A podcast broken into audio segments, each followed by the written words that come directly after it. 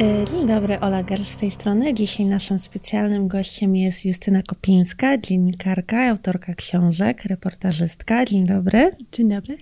Mam tutaj Twoją nową książkę, Lekarstwo dla duszy. I powiem szczerze, że kiedy ją czytałam, bo to jest zbiór felietonów, y, które już były wcześniej publikowane, prawda? Y, ja piszę na łamach Woga, mhm. tak.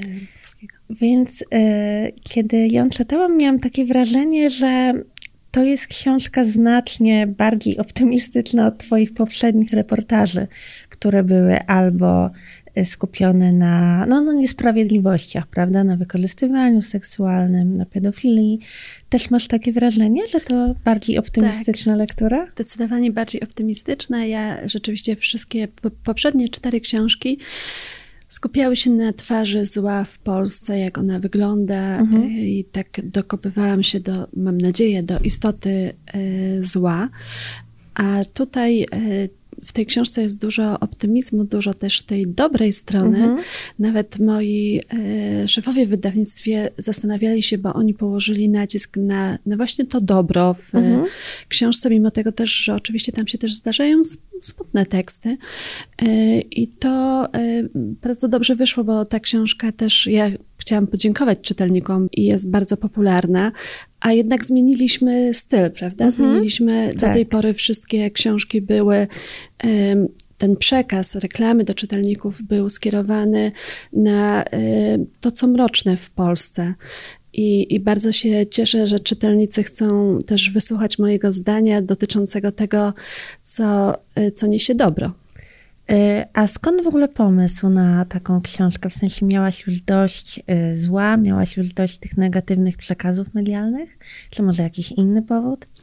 Y, ja bardzo się cieszyłam, że dostałam taką propozycję wypowiedzi e, w formie publicystycznej na łamach e, polskiego Woga e, od Hanny Rydlewskiej, bo w reportażach ja staram się, żeby tam nie było w ogóle moich refleksji czy moich przemyśleń. Mhm. Bardzo dbam o kompozycję, o formę, o to, żeby to było filmowe, żeby czytelnik chłonął treść, żeby był ciekawy każdego kolejnego zdania, więc jakieś moje tutaj przemyślenia mhm. mogłyby tę formę rozburzać. E, a jednocześnie bardzo byłam pytana przez czytelników, co myślę na ten temat, co myślę tutaj o polskim e, sądownictwie, co myślę o, o w ogóle życiu w Polsce, co myślę o e, polityce, co myślę o tym, czy, czy naprawdę jest tak źle w Polsce, jak ja piszę, czy są też dobre strony życia w naszym kraju. I z tych pytań oczywiście ja starałam się odpowiedzieć na na spotkaniach autorskich y, mhm. z czytelnikami, ale też miałam bardzo dużo refleksji, ogromnie dużo czytam e, książek e, psychologicznych i próbuję też zrozumieć to, co się e, dzieje w naszym kraju w kontekście tego, że wcześniej mieszkałam w Stanach Zjednoczonych, w Wielkiej Brytanii czy w Afryce, jak to życie tam różni się od takiego spokojnego dnia w Polsce. I różni się? Tak, bardzo. Y, są, są bardzo duże różnice. Właśnie dzisiaj nawet pisałam na łamach y, Woga, bo bardzo często zadają mi czytelnicy pytanie, czy mogłabym opisać y, jedna z moich książek nosi tytuł Polska odwraca tak. oczy. Czy mogłabym napisać Stany Zjednoczone odwracają oczy, mm. albo Niemcy odwracają oczy? I mówiłam o tym, jak różne są problemy -hmm. w tych krajach, że rzeczywiście mieszkając w Kalifornii, zupełnie tam nie zetknęłam się z problemem e, homofobii, prawda? A mhm. gdzie tutaj w Polsce są naklejki w Gazecie Polskiej strefa wolna od LGBT. Ale z drugiej strony w Polsce nie stykamy się praktycznie ze zjawiskiem masowych morderców, gdzie ten problem w Stanach Zjednoczonych jest e, ogromnie silny tak. i on e, po każdej z takich masakr e, jest lęk, naprawdę tak silny przed imprezami zbiorowymi, mhm. przed wizytami w miejscach publicznych. Więc myślę, że to by były zupełnie, zupełnie inne rzeczywistości, inne, inne książki. Ale myślę też, że dla mnie jest mm, jakby ogromna różnica w życiu jak żyłam w Kenii, gdzie tam czerwone światło to jest tylko lekka sugestia, żeby się zatrzymać, e, a w Polsce jednak są te przepisy i reguły. Pewnie tak. w Szwajcarii i, czy w Austrii one są dużo bardziej jeszcze e, za, zaostrzone. I myślę, że Polska dla mnie, ja jestem dość patriotyczną osobą. Mhm.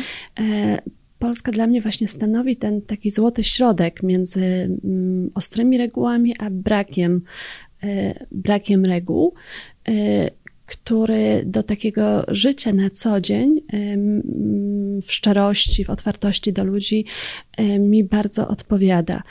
E, a jednocześnie chyba nigdzie, bo ja naprawdę też dużo spędzałam czasu na analizowaniu e, spraw policyjnych czy prokuratorskich na, w innych miejscach na świecie, nie spotkałam się z takim patologicznym e, systemem jak w Polsce. Paweł Moczydłowski, były szef więziennictwa, często to podkreślał w naszych rozmowach, że mhm.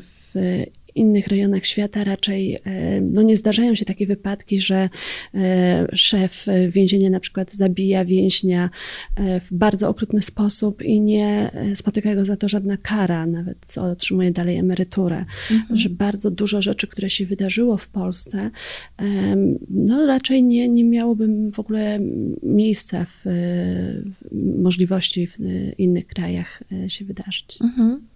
A wracając właśnie do książki zatytułowanej bardzo też optymistycznie Lekarstwo dla duszy, to może porozmawiajmy też właśnie o dobru.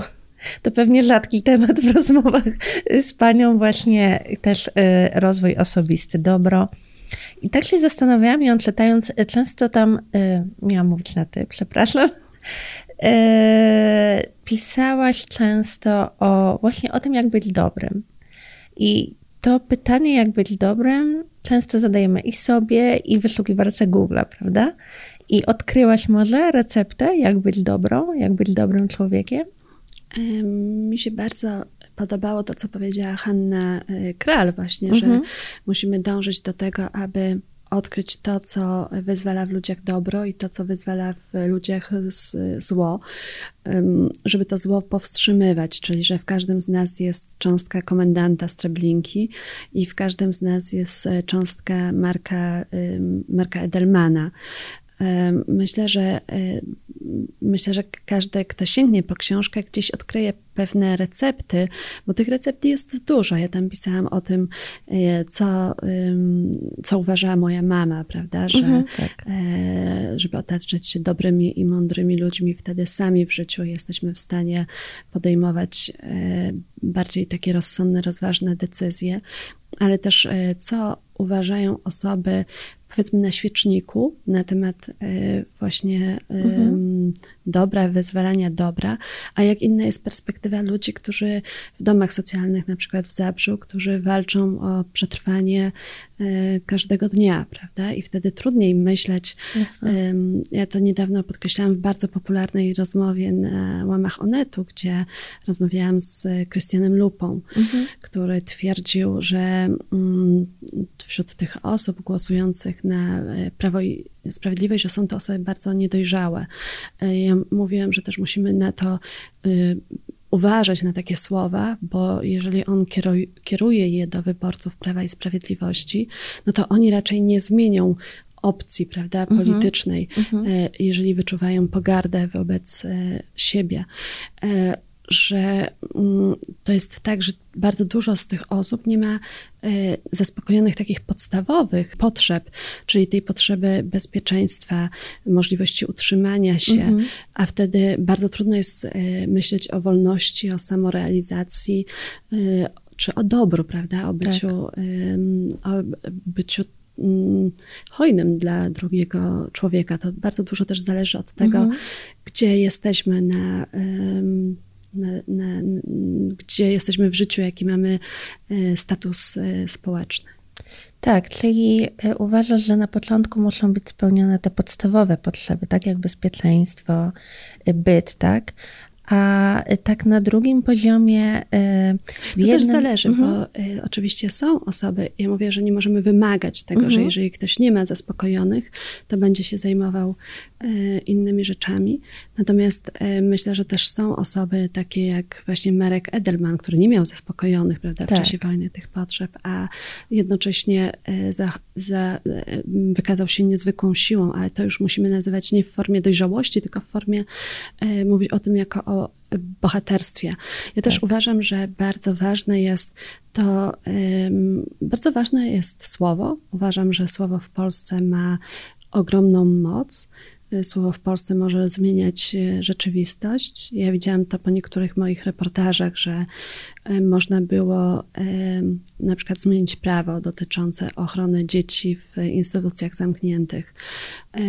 I czy, czy właśnie byłam na rozmowach e, z politykami, by później wprowadzić wytyczne dla nauczycieli, jak oni powinni się e, zachowywać, gdy słyszą o dzieciach e, bitych, o przemocy czy o molestowaniu.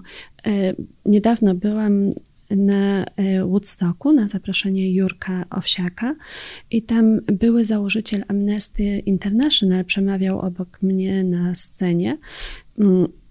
I on powiedział coś takiego, y, że to jest bardzo ważne, aby starać się przesunąć świat chociaż o milimetr do przodu.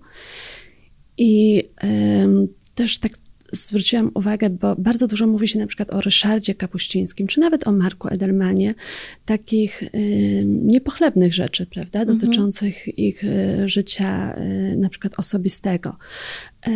A ja myślę, że są to ludzie, którym udało się przesunąć ten świat milimetr do przodu. Ja jak czytam książki y, Ryszarda Kapuścińskiego, to myślę, że on nawet mnie przesuwa do przodu po prostu.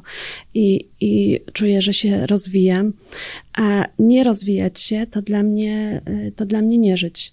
I myślę, że wtedy, jak patrzyłam na tego ym, wspaniałego człowieka przemawiającego na scenie, który miał tu już 90 kilka lat, to, to czułam, czułam się dumna, że ktoś taki jest Polakiem y, i on y, kilkanaście dni później zmarł. To było y, bardzo też takie mocne doświadczenie, że do samego końca chciał coś młodym ludziom przekazać. Tak, a w jednym właśnie z esejów piszesz też, że żeby być dobrym człowiekiem dla innych ludzi, tak jak właśnie Kapuściński czy Edelman, trzeba wierzyć w siebie przede wszystkim. Trzeba być sobą, być blisko siebie, używasz takiego sformułowania, i w siebie wierzyć, akceptować siebie. Tylko to nie jest takie łatwe, prawda? Ja powiedziałam też to chyba za Orianą Falaci, że, a, przepraszam, może za kimś innym, już nie pamiętam, e, które, kogo cytowałam wówczas, że tylko wtedy, kiedy uwierzymy w siebie, inni uwierzą w nas. Tak, to chyba Falaci chyba właśnie. Tak. I e, myślę, że e, tak, że absolutnie to jest coś takiego, to nawet już chyba nie ma związku z dobrem, tylko z tym, czy rzeczywiście inni e, powinni nas e, w ogóle słuchać, czy, czy, Mhm. czy chcą nas słuchać. Ja widzę, że ludzie jednak chcą słuchać tych, którzy mają coś do powiedzenia, którzy Mhm. wierzą w to, co mówią. E, ludzi, Polacy, ja bardzo wierzę w Polaków. E, Myślę, że mam bardzo mądrych czytelników. Codziennie dostaję bardzo dużo maili, bardzo dużo wiadomości z e, refleksjami, z tym, co e, ludzie myślą o, o świecie. I myślę, że my jako naród jesteśmy ludźmi, którzy, którzy naprawdę próbują pogłębiać swoją wiedzę, którzy nie szukają takich prostych y, odpowiedzi, tylko myślą o, o takim głębszym y, sensie. Ale z drugiej strony też jesteśmy yy, i ofiarami, ale też sprawcami hejtu, prawda? Yy, też pewnie spotkałaś się z hejtem, spotykasz się z hejtem w swojej pracy, działalności? Bardzo mało. Ja bardzo rzeczywiście e, pisząc takie ostre reportaże, jak czy Bóg wybaczy siostrze Bernadette lub ksiądz pedofil odprawia dalej, bardzo też uważałam, żeby one naprawdę przemówiły do e, człowieka, żeby były żeby ofiary zostały zrozumiane przez dwie strony opcji politycznych w Polsce, żeby to właśnie nie były teksty antyklerykalne, tylko teksty o, o, o czymś więcej, o teksty o, o prawdziwym złu. I, I zauważyłam, że to jakby działa. Rzeczywiście ci ludzie komentujący byli bardzo tacy mm, refleksyjni. E, Te komentarze były mądre, stawiającymi się za ofiarami. Ludzie organizowali protesty. Były protesty i w Puszczykowie, i w Zabrzu. I em, myślę, że to też em, ja bardzo się st- staram, żeby potrafić dotrzeć do ludzi. Bardzo rzadko się zdarza hejt, natomiast obserwuję go rzeczywiście na przykład w stosunku do osób y, publicznych, E, tutaj pisze o hejcie, prawda? E, nawet niedawno jedna z gwiazd w Wielkiej Brytanii popełniła samobójstwo tak. w wyniku hejtu. Myślę, że to jest ogromny problem, a też trochę wynika z zazdrości. Czyli ja jeszcze nie jest, czy, czy w ogóle raczej nie będę osobą, no bo pisarzom raczej nie ma czego, prawda, zazdrościć. Ale jeżeli chodzi o takie gwiazdy, nie wiem, aktorki, piosenkarki, no to myślę, że to jest też to, że one często się spotykają z jakimiś słowami y, ludzi, którzy tak naprawdę nie wierzą w siebie, którzy próbują jakoś siebie podbudować tym, że krytykują innych. I, i myślę, że to jest to, co ja to chyba mówiłam w kontekście też y, prezydenta Adamowicza i Jurka mhm. Owsiaka, z tym, z jakim oni się spotykali, tak. hejtem nakręcanym też w pewien sposób politycznie, że taka nienawiść najbardziej jest skierowana tak naprawdę na te osoby, które, które tam są przy tych komputerach i które, e, które ją czują, bo to jest miecz e, obusieczny mhm. i on e, zabija tak naprawdę te osoby powolutku każdego dnia. Czyli uważasz, że hejt głównie się bierze z frustracji, z jakichś kompleksów, z nieszczęścia? Tak, myślę, że hejt się bierze bardzo z kompleksów, z tego właśnie, że ludzie nie wierzą w siebie, mhm. że nie mają tak naprawdę nic do powiedzenia, e, nic interesującego innym do powiedzenia. Muszą się wyleć. Muszą wy, wylać gdzieś swoją agresję i wtedy na chwilkę czują ulgę ale ta ulga to jest kwestia naprawdę bardzo krótkiego czasu, a później ta zła energia powraca ze zdwojoną siłą. No właśnie, bo tak jak y, co wynika z lektury Twojej książki, tak naprawdę y, rozwiązanie jest po zupełnie drugiej stronie, czyli być w porządku, być dobrym wobec siebie i wobec innych, prawda? Czynić dobre rzeczy, tak jak opisujesz sytuację, w której kierowca autobusu nie chciał wpuścić pani, która szła o kulach. I ja wtedy chyba też, zareagowałaś. Ja też opisuję, trudno tak powiedzieć, yy, tak uogólnić, czynić dobre rzeczy dla innych, bo myślę, że też nikt nie jest w stanie zawsze się zachowywać w porządku. Ja też bardzo tak. często mówię, żeby e, w tej książce też bardzo często pada, żeby nie oceniać, że ja się staram nigdy nie oceniać, ponieważ tak. tylko to czyni nas naprawdę e, wolnymi. I bardzo głęboko w to wierzę. Ja bardzo rzadko mi się zdarza, żeby o kimś myśleć źle, żeby jakoś go oceniać, mhm. nawet jeżeli ktoś postępuje w jakiś niewłaściwy sposób, bo nigdy nie wiemy, jaki ktoś e, bagaż dźwiga na swoich mhm. E, na swoich barkach, prawda? Też e, daleka jestem od tego, żeby myśleć o sobie, że ja będę postępowała właściwie. Akurat tutaj to była taka sytuacja z kierowcą autobusu, że rzeczywiście to, e, to się nagminnie zdarza, że takie zatrzaskiwanie komuś tak. drzwi przed nosem, jeżeli ktoś biegnie i próbuje dogonić autobus, a tutaj była to, to ewidentnie osoba bardzo słaba, schorowana i i ja się zdenerwowałam zwyczajnie na tego kierowcę. E, I bardzo mi się spodobało, jak on właśnie zareagował, że tak przyznał, mimo tego, że ja użyłam wulgaryzmów, co mi się rzadko zdarza, e, że on przyznał, że po prostu ma bardzo słaby dzień i, jednak się zatrzymał, prawda? A mógł odpowiedzieć mi mhm. E, jeszcze ostrzej, prawda? Tak, dokładnie tak. I y, też właśnie y, czy opisujesz tam taką scenę ze znanego włoskiego filmu Wielkie Piękno, w której bohater używa, y, w której bohater mówi w pewnym momencie, to też jest mój ulubiony fragment, że wszyscy stoimy na krawędzi rozpaczy tak naprawdę. Wszyscy jesteśmy równi w tej rozpaczy, więc nie powinniśmy siebie nawzajem oceniać. Ale tak zastanawiałam się, czy skoro żyjemy na tej krawędzi rozpaczy, to znaczy, czy na tej krawędzi rozpaczy możemy normalnie funkcjonować, czy możemy się czasem odsunąć trochę do tyłu od tej krawędzi, czy jednak jesteśmy na to skazani jako ludzie? Bardzo mi się podobało w tym filmie właśnie, e, jak jest takie wbicie szpileczki w balon napompowany i rozbicie go, czyli tam osoba, która się tak przechwala, że ma przepiękny dom, kochające dzieci, że tak się poświęca. I nagle pisarz, który jej odpowiada właśnie, mhm. jak tak naprawdę wygląda jej e, życie, czyli mąż gej, e, liczne opiekunki, które się zajmują tymi dziećmi. I e, myślę, że to jest też tak, że zawsze w jakimś towarzystwie znajduje się człowiek, który bardzo się tak na dymę tak. przechwala, kim on nie jest, a jednocześnie stara się upokorzyć innych albo powiedzieć, że wy nic w życiu tam nie osiągnęliście jeszcze. Mm, czasami robi to tak delikatnie, że osoby nawet mniej inteligentne nie nie zdają sobie z tego sprawy. Też czasami jestem w takich sytuacjach, widzę to na jakichś e, spotkaniach czy imprezach w świecie kultury, że są osoby, które, których inteligencja jest na tak wysokim poziomie, że potrafią poniżać innych, wbijać igiełki, a te osoby kompletnie tego nie widzą. Dalej lgną do, takiej, mhm. do takiego człowieka.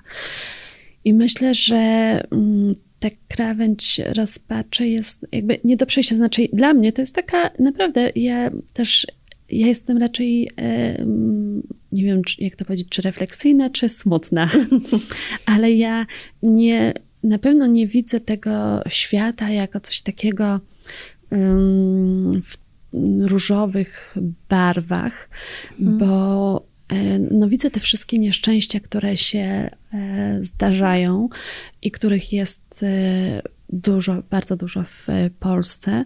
I widzę ten, tę słabość instytucji, a jednocześnie bardzo mi się podoba takie coś, takie bycie, bycie razem, nie wiem, spotykanie się, opowiadanie sobie właśnie o, o sobie, ale absolutnie bez ocen, takie opuszczanie mhm. gardy.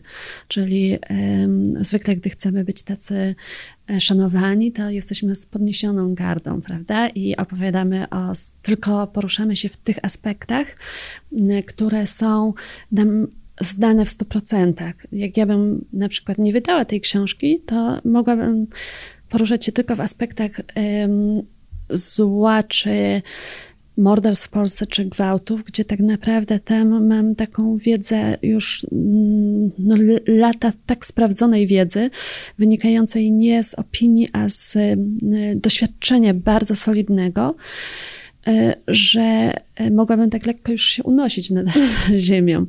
A myślę, że staram się cały czas wkraczać w te rejony, które, które w których odkrywam dla siebie i dla innych coś, e, coś nowego, coś poruszającego, coś e, głębokiego. I myślę, że takie coś e, powstaje też, jak jesteśmy razem wśród przyjaciół, wśród mhm. bliskich i, i właśnie bez tych, bez tych masek, jak ściągamy tak. maski. Czyli z tego, co mówisz, ważna jest pokora, prawda? I też to, żebyśmy wszyscy zdawali sobie sprawę, że każdy z nas ma słabości, tak, żebyśmy się ich chyba nie wstydzili, tak, bo to nadymanie się jest głównie wtedy, kiedy ktoś wstydzi się y, przyznać do swoich porażek, co, co dla niego jest właśnie trudne do powiedzenia, ale zbliża ludzi, prawda, mówienie o swoich porażkach. Też tak myślisz? Myślę, że naj, mm, rzeczywiście tak najbardziej oddala ludzi, gdy ktoś, gdy ktoś e, jest e, jakby taki prezentuje się jako taki idealny i doskonały. Tak. E, myślę, że absolutnie nie ma doskonałości w świecie. Tutaj też e, cytuję jednego ze znanych e, reżyserów, który właśnie mówi, że nie ma ludzi, którzy nie czują lęku. To też często się spotykamy wśród intelektualistów, którzy mówią, że nigdy nie czują lęku przed śmiercią, że mhm. niczego się nie boją już. I i tak naprawdę ja wiem, bo też spędzam z nimi czas prywatnie, że bardzo się boją i że naprawdę często ludzie, którzy podkreślają, że nigdy niczego się nie boją, boją się właśnie najbardziej. I myślę, że nie ma sensu też się. że właśnie taka jakaś wszelka e, przesada, pokazywanie się jako kogoś, o, jako ktoś, kto wie więcej, z góry jest skazany na e, porażkę. I trochę na samotność chyba, prawda? Będzie troszkę samotny na tej swojej górze doskonałości.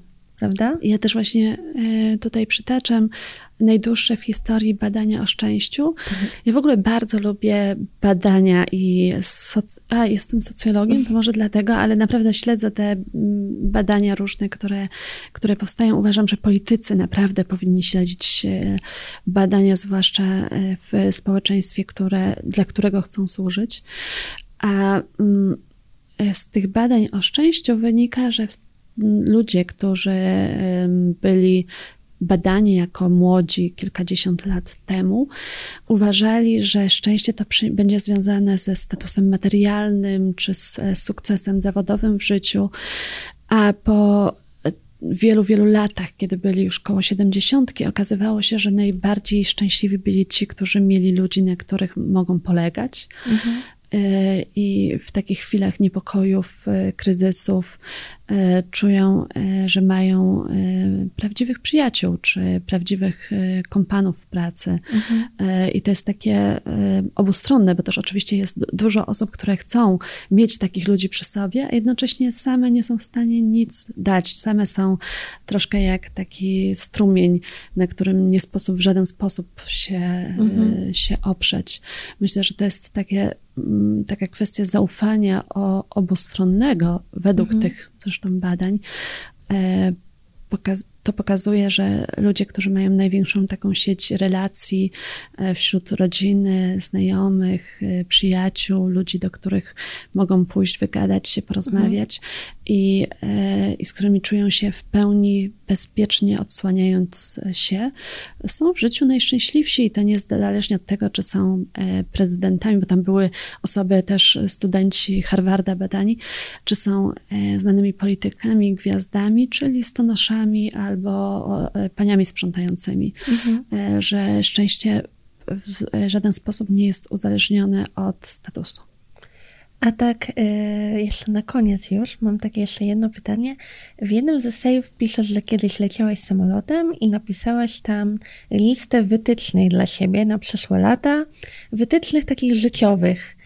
E, może zdradzić, co było na tej liście, bo uznam, że to właśnie taka fajna lista, którą każdy sobie powinien skompilować, żeby żyć w zgodzie i ze sobą, i z innymi ludźmi, prawda? Hmm?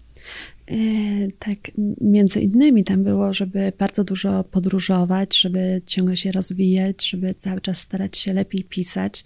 Nawet teraz jednak dostałam większość nagród, jakie są w Polsce, a cały czas się interesuję nowymi kursami, czy ostatnio sprawdzałam naj, mm, takiego najwybitniejszego dia, dialogistę, z którym też chcę sobie e, po, porozmawiać na konsultacjach. Myślę, że to jest bardzo ważne, żeby cały czas się rozwijać w tej dziedzinie, która jest nam e, najbliższa, to znaczy dla mnie, bo ja, mhm. dla mnie pasja w ogóle, praca jest bardzo, bardzo istotnym elementem y, mojego życia. Właściwie praca to jest pasja i, i nie da się tego odróżnić. A um, też y, te podróże, które tam, y, o których tam pisałam, były dla mnie o tyle ważne. Ja rzeczywiście każdego roku staram się zobaczyć coś nowego i widzę, że to we mnie zostaje. W tym roku byłam w Argentynie, Chile, Urugwaju i mm, nawet takie coś, że sprawdzałam właśnie malutkie księgarnie i tam wszędzie były wystawione książki Olgi Tokarczuk mhm. na witrynach. E, jakoś tak powodowało we mnie to, to ogromną radość, a e, nie wiem, trekking w Patagonii trwający e, wiele godzin też dodał takich sił do, do kolejnej pracy. Czyli generalnie musimy się trzymać tego, co, nam, co jest naszą pasją, co lubimy i być w zgodzie, prawda, ze sobą, ze światem. Chyba o to chodzi pewnie. Myślę, że to tak dosyć e, łatwo brzmi, jak się tak, mówi. Tak, oczywiście. Nie jest takie łatwe. To, żeby to um, zrobić, to jest, ostatnio miałam spotkanie z e, policjantami na Śląsku i z prokuratorką, z prokuratorami i widziałam, jak oni są naprawdę w tej trudnej, takiej bardzo trudnej rzeczywistości, gdzie są obciążeni, obciążeni ogromem pracy i e, bardzo trudnymi sprawami, takimi, gdzie e, często człowiek e, to jest niewyobrażalne, że oni sobie radzą z tym psychicznie i pozostają pasjonatami swojej pracy, prawda? Takie coś, że każdego każdego dnia, znaczy ja widzę u nich takie mm, zaangażowanie w to, co, mm, w to, co robią, że ten człowiek to nie jest tylko jakimś tam nazwiskiem w dokumencie, tylko, mhm. tylko rozwiązanie takiej sprawy, wiedzą, że od rozwiązania takiej sprawy zależy życie wielu ludzi. I myślę, że to, to, to mi zawsze y, to mi zawsze imponuje. I tak się wydaje, że to brzmi łatwo, ale naprawdę na swojej drodze zawodowej ja jako reporter pracowałam wiele lat, często po 17 godzin dziennie, 7 dni w tygodniu. I, i proszę mi uwierzyć, że ja spotkałam naprawdę na palcach jednej ręki mogę e, e, policzyć osoby w wymiarze sprawiedliwości, które, którzy zachowali takie, takie, takie Mm, taką skromność w tej pracy i takie coś, że oni naprawdę mm, wierzą tak w całości w to, co, e, w to, co mówią, że to, e, to w sumie jest e, rzadkość. Czyli właśnie ci policjanci, o których pani powiedziała, mogą być wzorem dla nas, prawda? No, dla mnie są. Tak. Bardzo dziękuję w takim razie za, za, za rozmowę. E, naszym gościem była Justyna Kopińska. Dziękujemy. Pięknie dziękuję.